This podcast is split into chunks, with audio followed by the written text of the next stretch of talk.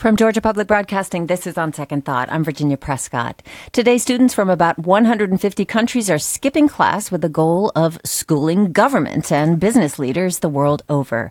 The coordinated youth climate strike is predicted to be the largest environmental action in history, scheduled just a couple days before a UN climate action summit in New York City on Monday. In Georgia, a group called Zero Hour Georgia is pulling together a strike and demonstration at the state capitol this afternoon at 2. Its co-executive directors are GSU student Zina Abdul Karim. Hello. Hi, thank you for having me. Thanks for being here. And Andrea Manning. Hello there. Hi, I'm so well, excited. Thank you for being here on such a busy day for you. Also with us, climate Georgia Tech climate scientist Kim Cobb back in the studio. Great to have you back with us. Thanks for having me. So, Andrea, I'm going to ask you first. The main organizer of this worldwide strike is 16-year-old Greta Thunberg from Sweden. My observation is many high school students need reminders to turn their homework in on time. So this is must be a huge effort to draw students from across the state. How are you doing it?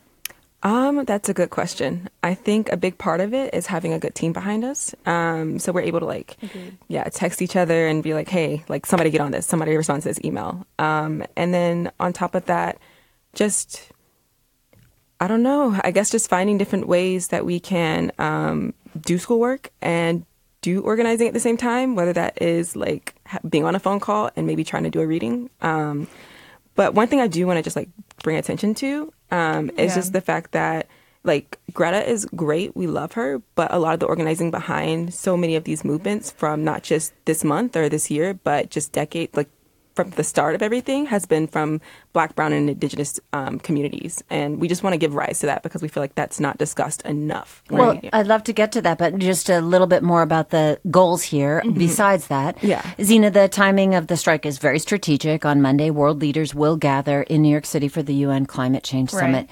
So the climate change, huge and complex issue. So what, what's the main message that you want to send? Um, the main message we are sending is that action to take against this climate crisis is long overdue, and that our world leaders need to take this action um, immediately for the safety of future younger generations. Well, Kim, that's one of the messages of the organizers across the globe. But on the the website for the U.S. organizers, it says decades of inaction has left us with just 11 years to change mm-hmm. the trajectory of the worst effects of climate change, and cite a 2018 report from the UN Intergovernmental Panel on Climate Change (IPCC). 11 years, really? Until what? yeah, so I mean, I think it's important to remember that this action should have been taken decades ago, could have been taken decades ago, and that every year that we delay the serious action and urgent action that we need to begin moving towards climate stability is an opportunity squandered and damages that will be higher. And you know, these these amazing women are right. It's going to land on the frontline communities, uh, the communities of color, low income communities, first and worst. And so I'm I'm amazed and inspired to see the youth rising today for climate action.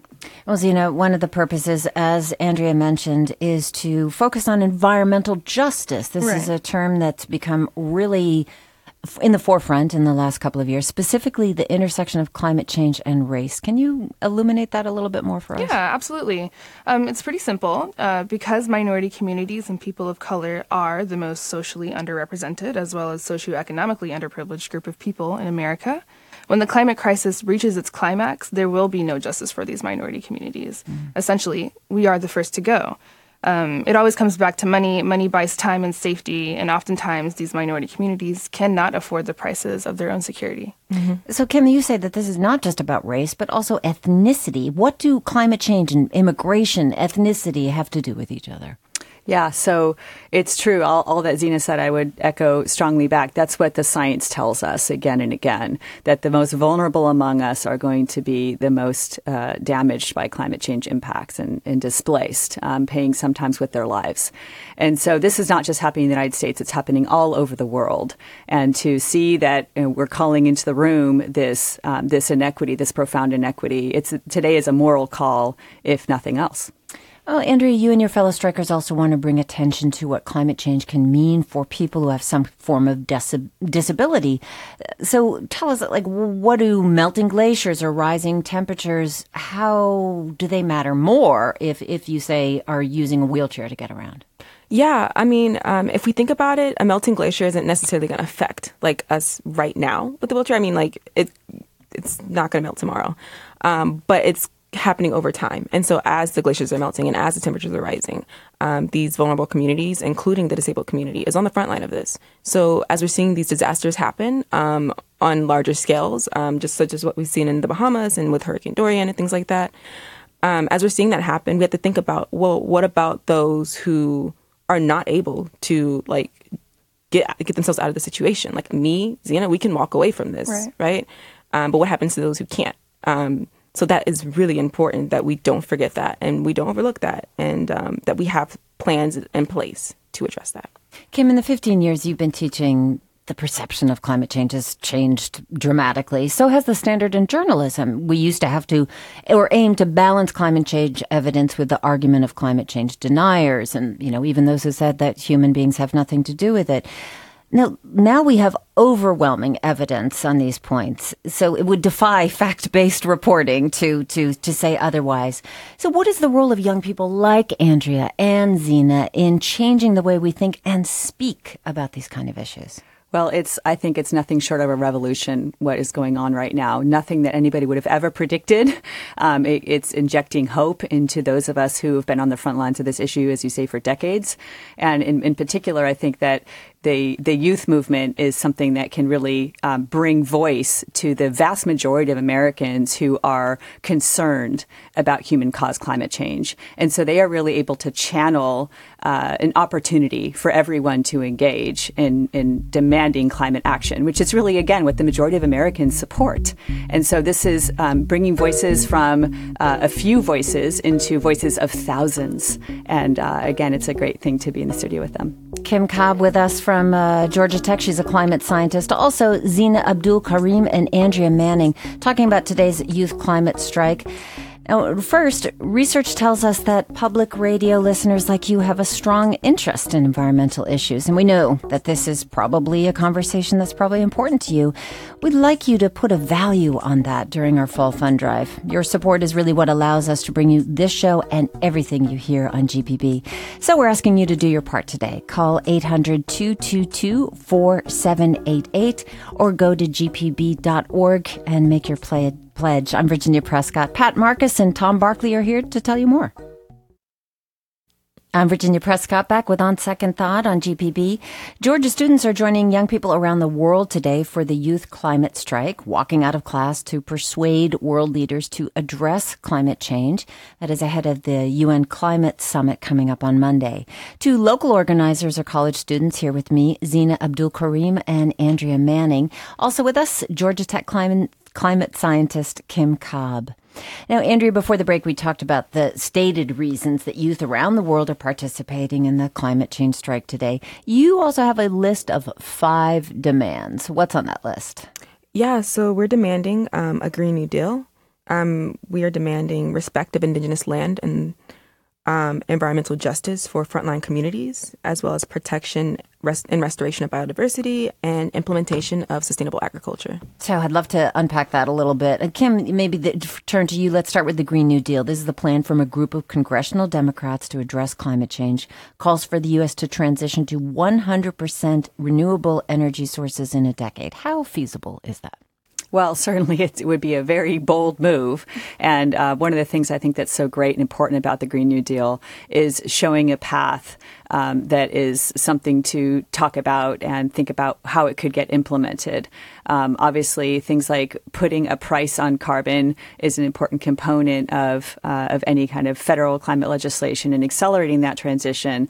But the main point that the Green Deal is making is that uh, it is possible to enact policies that's going to accelerate our transition away from fossil fuels, and that it's high time that we get some ideas out there. And so the Green New Deal is one of the boldest ones, but there are many other proposals hanging around in Congress right now that could get us on the path. Well, there's a great deal of resistance to the Green New Deal already. What are some of the bold uh, proposals that you're talking about?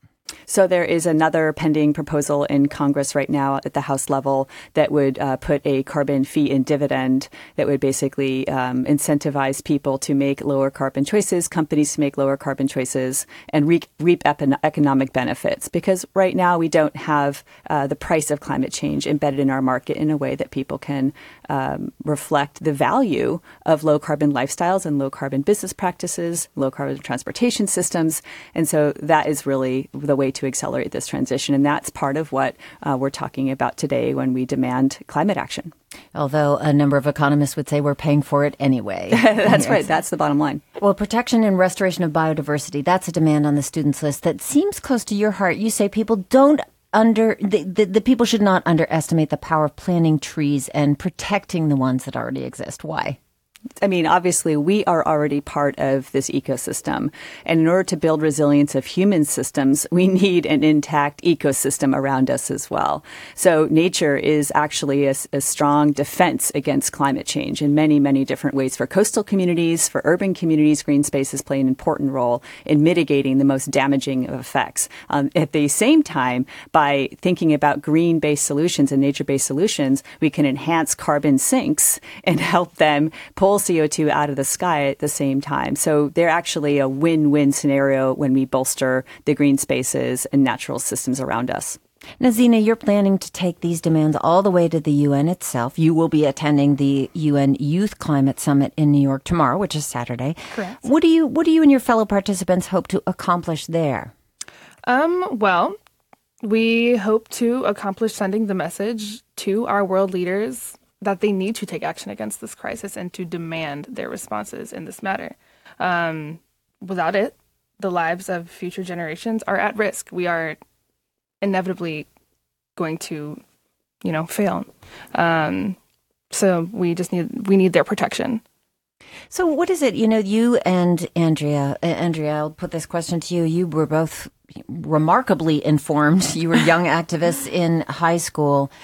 What is it that pushed you to become climate activists so young? I mean, part of the power of this, of course, is that future generations are going to be the people living with the effects of climate change. What is it that got you out of your, you know, teenage groove, may I ask, and, and got you on the streets? Um, yeah, I guess it for me, it just came down to um, recognizing the full impact of this. Um, so before I really got involved, my understanding of climate issues was that it, we needed to protect the polar bears and um, stop the glaciers from melting. And personally, like I did like small things to um, do my part, but that wasn't enough for me to really get involved and really start organizing. But when I started hearing about how like black and brown people are at the front line of this. When I started like kind of seeing the, the different intersections of this issue um, into everyday life, that's when I was like, okay, so the work I'm doing in these other areas, it won't matter if in 11 years we're dead.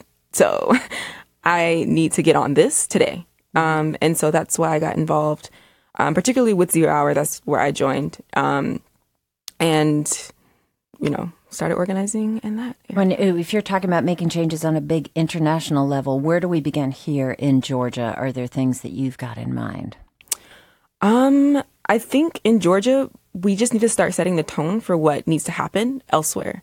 We can't um expect for like we can't say, "Oh, I want, you know, a green new deal. I want this that and a third. Um, and nobody's doing it and nobody knows like what does this look like what does this look like in atlanta so right. that we can replicate that in Charlotte and we can replicate that in New York. And um, so we need to do that here today. Right. Kim, you want to pick up on that? Yeah, I just wanted to say that I think we can be an amazing testbed for climate solutions. And so that includes both climate resilience, something that our mayor, Keisha Lance uh, Bottoms, is very uh, adamant about in building resilience around urban climate impacts um, through things like affordable housing access, um, but also on the coast. We need to think about what climate resilience means on the coastline and start thinking about conversations and decisions there. But really, the bottom line is we have opportunities to accelerate climate solutions here in Georgia that can scale to to uh, the rest of the nation.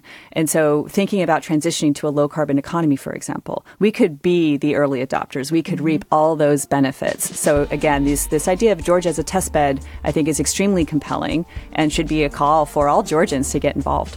You, with your four kids, uh, hoping that they will also become aware of what's going on with the climate. I want to thank you so much, Kim Cobb, for joining us. Thanks so much for having Kim me. is a climate scientist at Georgia Tech. Also, Zina Abdul Karim and UGA student.